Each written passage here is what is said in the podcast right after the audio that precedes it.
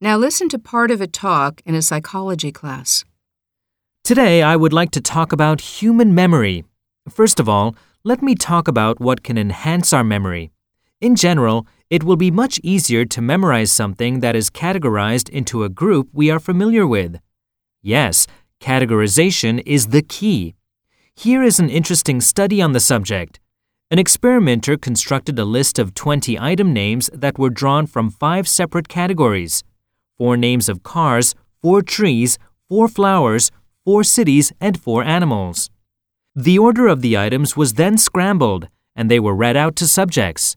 When the subjects were asked to recall them, most of them tried to recall the item names that belonged to the same category together. The subjects who remembered in this way recalled more items than those who did not group them by categories. Memory also depends on how interesting and meaningful something is to people. Perhaps because the more interesting something is, the more they think about it. In the same study, the subjects who loved cars recalled more car names correctly than other items. Then, what can hinder our memory? Perception and memory can be easily distorted by distractions and preconceived expectations. In another experiment, an experimenter entered a classroom and shouted at the lecturer. Members of the audience were later asked what had happened.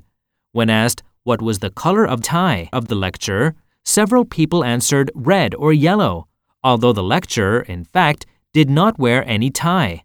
That is, the audience's attention was distracted and therefore their memory was hindered by the event of sudden shouting as well as distorted by the preconceived expectations falsely created by the misleading question.